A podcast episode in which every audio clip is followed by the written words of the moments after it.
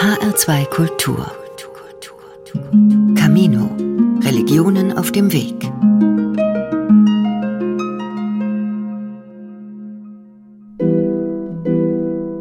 Wie geht es dir?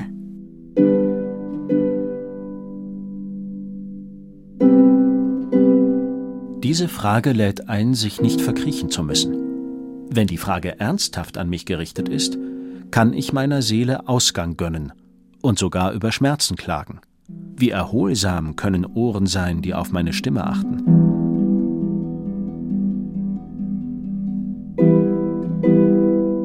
Leider weiß man nicht immer, ob die Frage Wie geht es dir einlädt zum Erzählen. Manchmal gleicht sie einer Wohnungstür, die sich nur einen Spalt breit öffnet, weil sie von einer Kette gesichert wird. Oder sie erinnert an ein Guckloch, durch das mich ein Blick flüchtig streift. Die Tür bleibt zu. Sicher ist man bei dieser Frage selten, ob man erzählen kann, was einem durch Kopf und Herz spazieren geht oder auch verrückte Kurven dreht.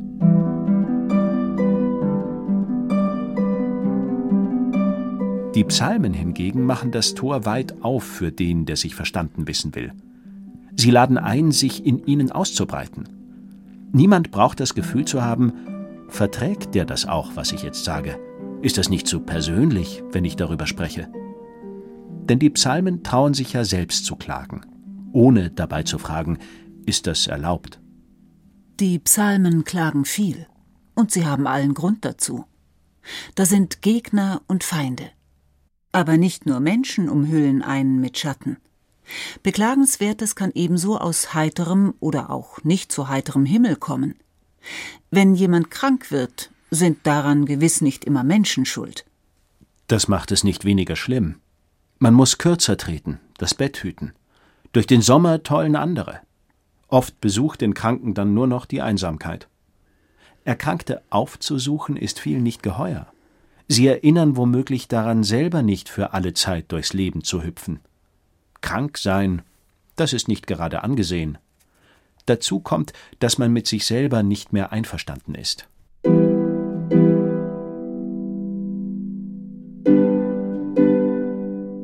Ich gehe krumm und sehr gebückt.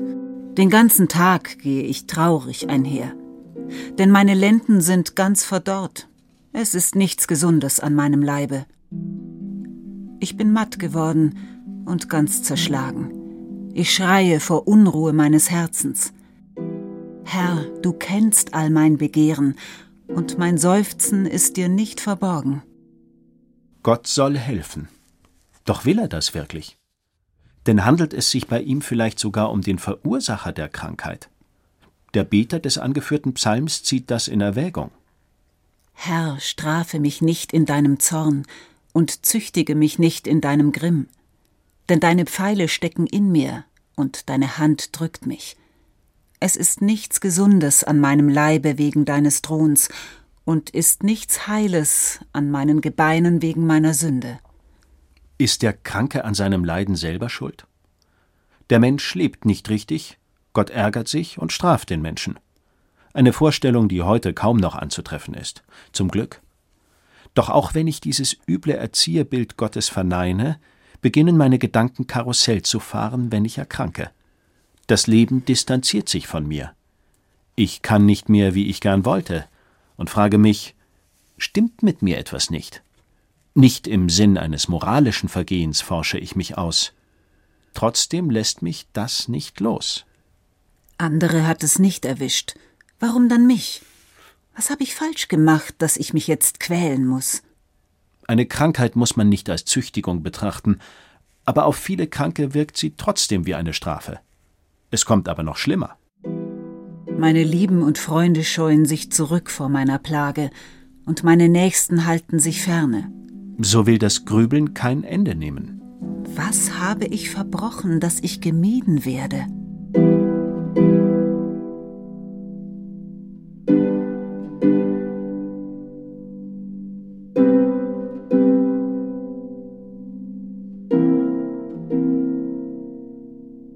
Die Psalmen wollen aus peinigenden Selbstbefragungen befreien.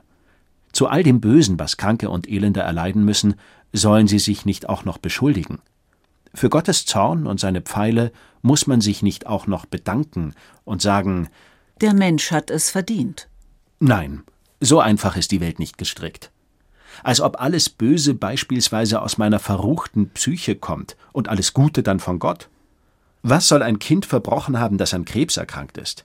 Was haben Eltern falsch gemacht, deren Kind als Totgeburt das Licht der Welt nie erblickt? Und noch weiter lässt sich fragen, wenn Freundschaft oder Liebe zerbricht, liegt der Grund für die Zerstörung allein im Menschen? Oder ganz banal gefragt, wenn es zu einem Unfall auf Glatteis kommt, hätte dann ein besseres Reifenprofil alles verhindern können? Es leuchtet nicht ein, dass Menschen allen Schrecken fabrizieren. Natürlich, es gibt Feinde, Gegner, meine miesen Taten. Unsere Art zu leben lässt den Planeten ächzen. Und an der Ausbreitung ansteckender Krankheiten sind Menschen nicht unschuldig. Aber alle böse Macht der Welt haben sie nicht. Es gibt Erdbeben, die ohne menschliches Zutun dunkle Macht ausüben. Und auch bei Kriegen oder Terrorakten zweifle ich. Können wir selbst bei bestem Willen wirklich jede Aggression verhindern? Die Psalmen blicken über menschliche Möglichkeiten hinaus. Sie trauen Gott Schlimmes zu. Er scheint nicht immer zu halten, was er versprochen hat, sich nämlich treu und liebevoll den Menschen zuzuwenden. Sich Gott mit dunklen Seiten vorzustellen, kostet nicht nur Mut, sondern klingt furchtbar. Ich folge den Psalmen in ihrem schillernden Gottesbild, weil die Alternative hoffnungslos und für mich schrecklicher wäre. Wenn Gott nicht verantwortlich wäre, würde nicht er, sondern irgendein unangreifbares, anonymes Schicksal das Böse schicken. Ich würde es nicht kennen, könnte es nicht benennen und mich auch nirgendwo beschweren. Gottes Zuständigkeit wäre begrenzt. Er könnte nur noch weinen, machtlos sein und sagen Auch wenn ich wollte, ich bin zu schwach. Ich kann nichts ändern. Es wäre das Ende. Ein Ende, dem die Psalmen jegliche Gefolgschaft verweigern. Sie hoffen stets auf einen Anfang, weil sie glauben, Gott gebärdet sich mitunter rätselhaft. Warum das so ist, dafür haben die Psalmen keine Antwort. Dafür gibt es keine Antwort. Sie wollen jedoch nicht verstummen, sondern lieber schreien, und zwar in eine bestimmte Richtung, zu Gott, den sie für mächtig in jeder Hinsicht halten. Sie hoffen auf Änderung. Ihre Sehnsucht wollen sie nie begraben.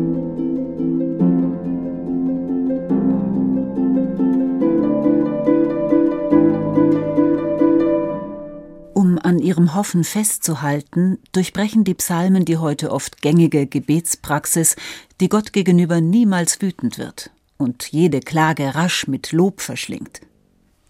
Den Psalmen ist die Botschaft vom angeblich ununterbrochenen Liebreiz Gottes verdächtig. Natürlich hoffen sie auf Gott, aber sie pflegen keinen Gewissheitston, sondern halten ihre Zuversicht zuweilen in der Schwebe. Sie haben den Mut zum Konjunktiv. Ach, dass die Hilfe aus Zion über Israel käme und der Herr sein gefangenes Volk erlöste. So würde Jakob fröhlich sein und Israel sich freuen. Gott wird zum Handeln aufgefordert, indem man ihm eine Belohnung verspricht. Wir freuen uns, wenn du handelst. Vorsichtig wird Gott unter Zugzwang gebracht. Aber die Psalmen werden noch mutiger. Das Leiden ist so heftig, dass man Gott provoziert. Beten macht nicht klein, im Gegenteil. In der Verzweiflung wird der offene Konflikt gesucht, Gott eine logische Schwäche attestiert, sich über ihn mokiert. Wer sich am Ende fühlt, hat nichts zu verlieren. So lassen die Psalmen alle Vorsicht fahren. Gott schalte deinen Verstand mal ein. Was hast du davon, wenn du mit Todesatem agierst? Wirst du an den Toten Wunder tun? Oder werden die Verstorbenen aufstehen und dir danken? Wird man im Grabe erzählen deine Güte und deine Treue bei den Toten? Werden denn deine Wunder in der Finsternis erkannt oder deine Gerechtigkeit im Lande des Vergessens? Was nützt dir mein Blut, wenn ich zur Grube fahre? Wird dir auch der Staub danken und deine Treue verkündigen? Diese rhetorischen Fragen wird doch wohl auch Gott richtig beantworten können. Wenigstens das müsste ihm noch gelingen. Die Provokation gegen Gott ist zugleich immer ein indirektes Geständnis der Liebe. Die Psalmen entlassen ihn nie aus ihrer Hoffnung. Nichts lieber wollen sie als ihn loben, was aber nur geht, wenn Gott Leben rettet. So hart die Psalmen klingen, sie wollen alles tun, um Gott zu wecken. Nicht, weil sie ihn gering schätzen, sondern weil sie höchste Achtung vor ihm haben, vor dem, was er kann, aber leider nicht immer tut. Mit der Dunkelheit, die ihn umgibt, können sie sich nicht begnügen. Sie zerren ihn ans Licht, damit er sich nicht mehr die Augen reibt. Gott ist nicht tot, sind die Psalmen überzeugt. Er schläft. Und wer schläft, erwacht wieder. Wann das sein wird, weiß niemand. Dass es geschehen wird, davon sind die Psalmen überzeugt. Man darf Gott rütteln, lärmen. Das Klagen will mit dem Mut infizieren, Gottes Schlaf zu stören.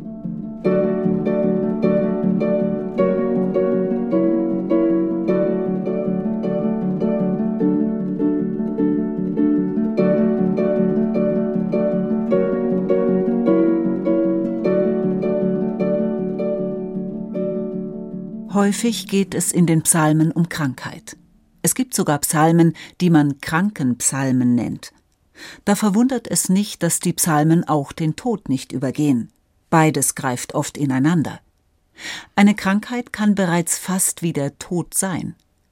Dadurch aber kann man vom Tod auch wieder gleichsam gesunden und zurück ins Leben treten. Allerdings, der Hoffnung auf ein Leben nach dem Tod widmen sich die Psalmen kaum. Im Alten Testament insgesamt taucht der Tod meist als Macht auf, die das Ende bringt.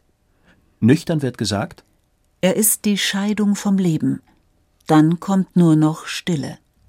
Erst nach und nach, vorsichtig und in Bildern spiegeln jüngere Texte des Alten Testaments eine weiterreichende Hoffnung wider. Mit dem Tod ist das Leben doch noch nicht am Ende. Wenn Gott mächtig ist, wird er das Duell auch mit dem Tod nicht scheuen. Gott wird mich erlösen aus des Todes Gewalt, denn er nimmt mich auf, heißt es in einem Psalm. Das bedeutet, Gott rettet innerhalb des Lebens aus tödlicher Gefahr. Er breitet die Arme aus für den, der vor Gegnern und Krankheit flieht. Aber es schwingt noch etwas anderes mit. Das Aufnehmen des Menschen durch Gott kann auch übertragen verstanden werden. Selbst wenn dich der Tod erwischt, hält Gott seine Arme offen. Wohin Gottes Arme führen, wird nicht gesagt. Die Psalmen sind keine philosophischen Texte, die über den Zustand der Ewigkeit oder des Paradieses spekulieren. Behauptet wird allein, Gott ist da. Er scheut keine Finsternis, auch nicht die des Todes. Gott will sie verwandeln.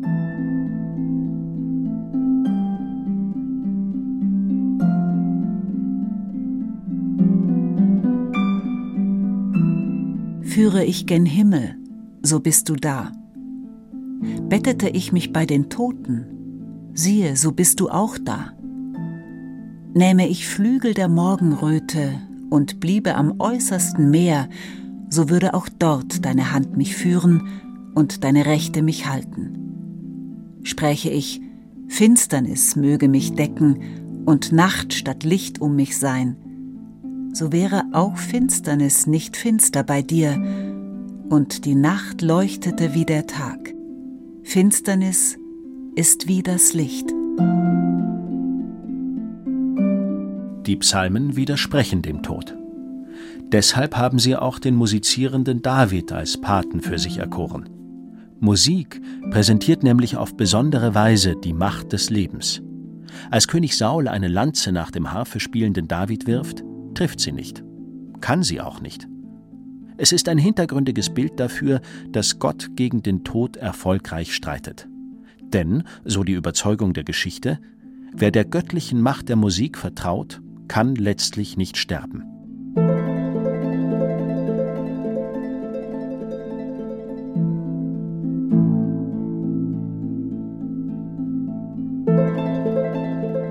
Im Alten Testament glitzert eine Hoffnung über den Tod hinaus. Vorherrschend aber sind die nüchternen Vorstellungen vom Tod als Ende.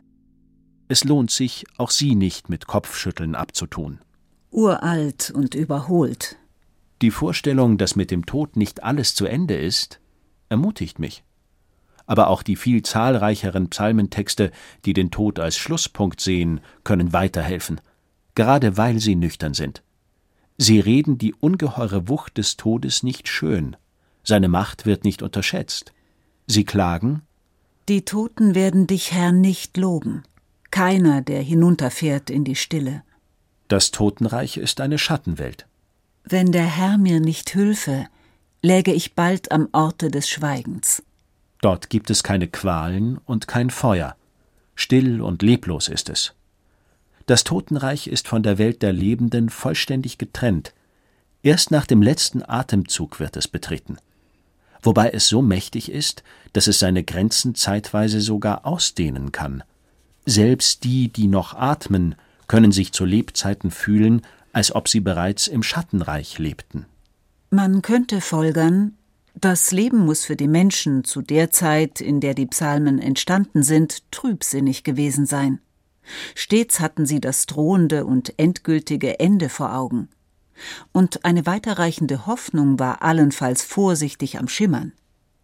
Heute ließe sich ebenso folgern, müsste man gelassener sein. Schließlich gibt es doch ein ausgeprägteres Hoffen auf ein Weiterleben nach dem Tod. Die Leichtigkeit des Lebens müsste größer sein. Doch seltsam, es scheint gerade umgekehrt zu sein. Trotz der Todeswucht sind die Psalmen von Lebenslust durchzogen. Aber vielleicht ist das auch nicht verwunderlich.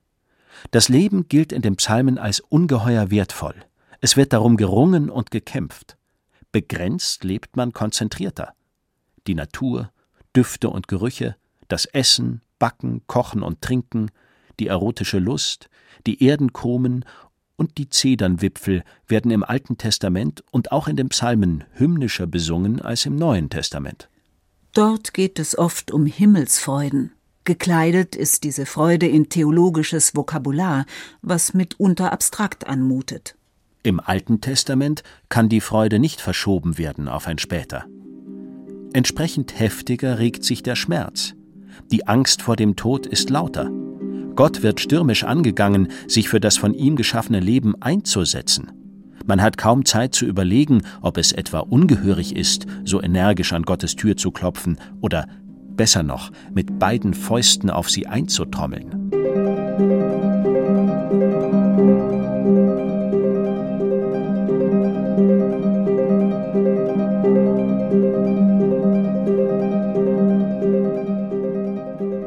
Vielleicht macht es sogar weise, wenn man das Leben als begrenzt erfährt.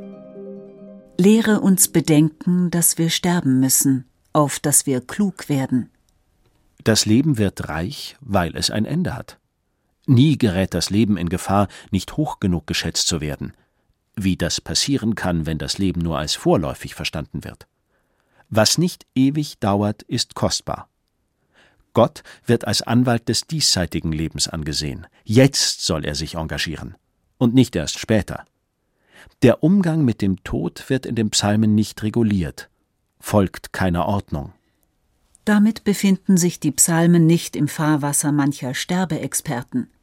Es gibt Ratgeber und Modelle, die helfen wollen, den Tod einzuüben. Sterben sei ein Abschiednehmen in Stufen, heißt es. Da gebe es etwa das Ignorieren des Todes, die Wut und die Akzeptanz. Und jede Phase soll durchlaufen werden. Ich bezweifle nicht, dass Sterbende verschiedene Gemütszustände durchschreiten. Das Sterben jedoch als einen logischen, manchmal sogar zwangsläufigen Ablauf zu sehen, erscheint mir zu technisch. Schlimm wird es, wenn man bei der Begleitung Sterbender denkt, Warum hört die Phase Wut nicht auf? Da muss doch jetzt langsam mal die Phase Einverständnis kommen. Das klingt mir zu künstlich. Was soll ich von jemandem erwarten, der jung ist und von seinem nahen Tod erfährt? Es ist doch natürlich, wenn er durch die Krankenhausgänge tobt und, getrieben von seiner Liebe zum Leben, wütend stirbt und den Tod überhaupt nicht akzeptiert. Die Psalmen würde solch ein Verhalten nicht schockieren. Modelle, die Schritt für Schritt in ein harmonisches Sterben weisen, sind den Psalmen zu lebensfern. Sie wünschen schlicht und einfach zu leben. Herr, sei mir gnädig, sieh an mein Elend unter meinen Feinden, der du mich erhebst aus den Toren des Todes, dass ich erzähle all deinen Ruhm in den Toren der Tochter Zion fröhlich sei über deine Hilfe.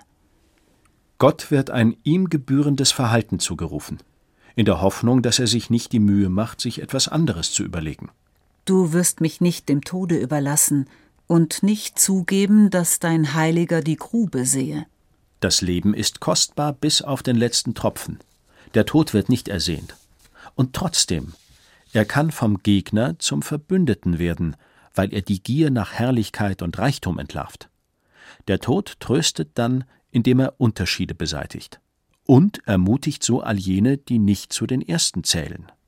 Auch die Weisen sterben, so wie die Toren und Narren umkommen. Sie müssen ihr Gut andern lassen. Gräber sind ihr Haus immer da, ihre Wohnung für und für, und doch hatten sie große Ehre auf Erden. Ein Mensch in seiner Herrlichkeit kann nicht bleiben, sondern muss davon, wie das Vieh. Dies ist der Weg derer, die so voll Torheit sind und das Ende aller, denen ihr Gerede so wohl gefällt. Durch ihr Todesverständnis gewinnen die Psalmen dem Leben neue Perspektiven ab. Der Tod beschränkt die unterdrückerische Macht der Herrlichen und Geschwätzigen. Sie kann nicht ewig bleiben. Doch noch mehr. Die Psalmen sind dem Leben gegenüber so sensibel, dass sie auch todesähnliche Zustände inmitten des Lebens nicht verschweigen. Sie verwenden die Bildwelt des Todes, um zu zeigen, wo das Leben Lebendigkeit vermissen lässt. Meine Kraft ist verfallen durch meine Missetat, und meine Gebeine sind verschmachtet. Vor all meinen Bedrängern bin ich ein Spott geworden, eine Last meinen Nachbarn und ein Schrecken meinen Bekannten. Die mich sehen auf der Gasse fliehen vor mir, ich bin vergessen in ihrem Herzen wie ein Toter. Ich bin geworden wie ein zerbrochenes Gefäß. Denn ich höre, wie viele über mich lästern. Schrecken ist um und um. Sie halten Rat miteinander über mich und trachten danach, mir das Leben zu nehmen. Ausgerechnet dann, wenn einem Kräfte fehlen, fehlt oftmals die Unterstützung. Menschen schneiden einen, haben plötzlich immerfort zu tun, man findet kaum Atem. Niemand ruft an, der Briefkasten bleibt leer. Jede Bewegung fällt nun schwer. Die Leute werden hektisch, wenn man in ihre Nähe kommt. Das muss keine Absicht sein, ist vielleicht nur Überforderung, wenn ein Gebeugter die Lebendigen streift. Todesähnliche Zustände inmitten des Lebens gibt es viele. Wenn jemand stirbt und das Leben bei den Trauernden einen tiefen Riss erfährt, wenn eine Freundschaft, Ehe, eine Partnerschaft zerbricht, verschwindet ein Teil des eigenen Lebens in der Grube. Der rote Faden ist verloren, kein Antrieb mehr. Oder wenn man zu Hause bleibt, weil ein Rückzug vernünftig ist, es anders nicht mehr geht, und dann bemerkt, das Zuhause reicht nicht aus, weil die Welt doch so viel größer ist als man selbst und dazu vielleicht noch die Allernächsten. Zeiten der Leblosigkeit im Leben. Es breitet sich der kalte Hauch des Todes aus. Die Psalmen kennen ihn, verschweigen und bagatellisieren ihn nicht. Und sie klagen darüber, dass Menschen sich am Tod inmitten des Lebens beteiligen und andere ins Abseits jagen.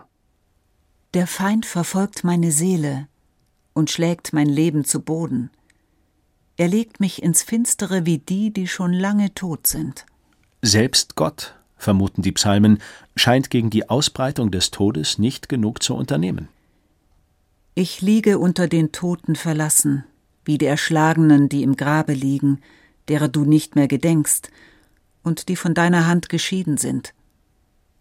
Du hast mich hinunter in die Grube gelegt, in die Finsternis und in die Tiefe. Dein Grimm drückt mich nieder.